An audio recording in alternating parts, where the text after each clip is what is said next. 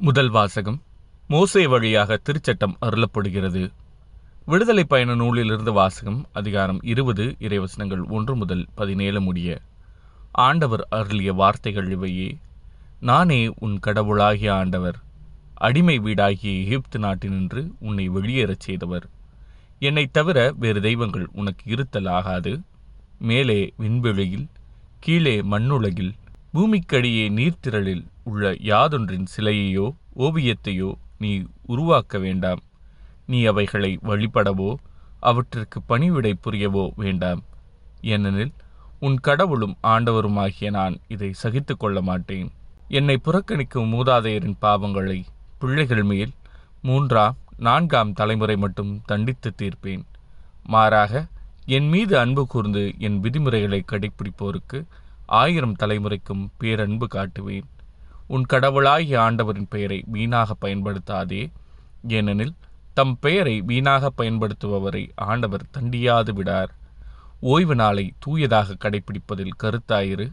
ஆறு நாள்கள் நீ உழைத்து உன் அனைத்து வேலையும் செய்வாய். ஏழாம் நாளோ உன் கடவுளாகிய ஆண்டவருக்கான ஓய்வு நாள். எனவே அன்று நீயும் உன் மகனும் மகளும் உன் அடிமையும் அடிமை பெண்ணும் உன் கால்நடைகளும் உன் நகர்களுக்குள் இருக்கும் அந்நியனும் யாதொரு வேலையும் செய்ய வேண்டாம்.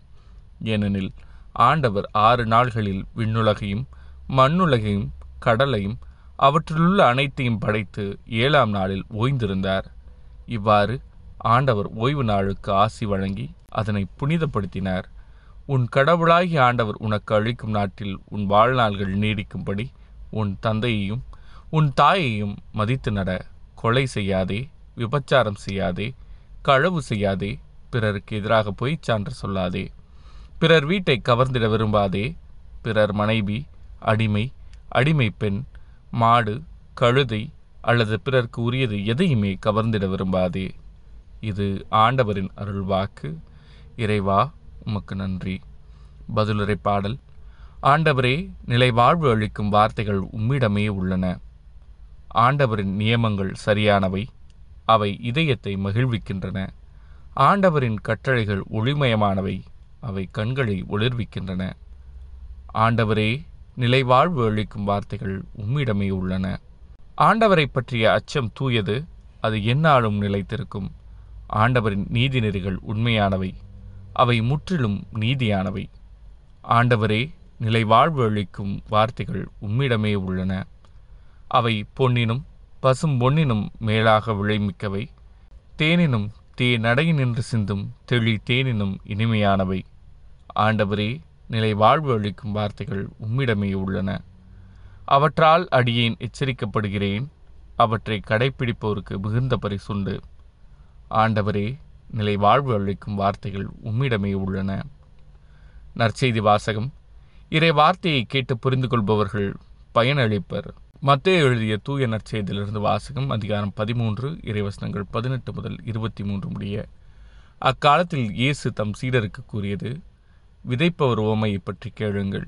வழியோரம் விதைக்கப்பட்ட விதைகளுக்கு ஒப்பானோர் இரையாட்சியை குறித்த இறைவார்த்தையை கேட்டும் புரிந்து கொள்ள மாட்டார்கள்.